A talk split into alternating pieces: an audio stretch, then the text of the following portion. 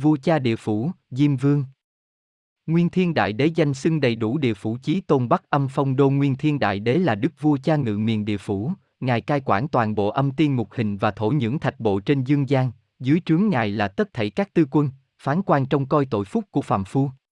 Ngài chính là cha của mẫu địa tiên quản cung công chúa, không chỉ xét xử tội trạng của các vong hồn mà ngài còn săn sóc đất đai thổ trạch, toàn bộ địa mạch của nhân gian ngài đều nắm trong lòng bàn tay.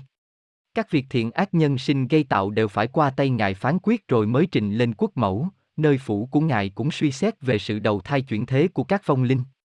Địa phủ đại đế tuy là một vị nhưng ngài tự hiện thân làm mười hình tướng để cai quản cả cõi âm ti, theo chân mỗi vị lại có phán quan đối chất tra khảo âm hồn, tư quân lo ghi chép phần công phần tội của mỗi chân hồn ấy, chính vì vậy mà có đến thập điện Diêm Vương.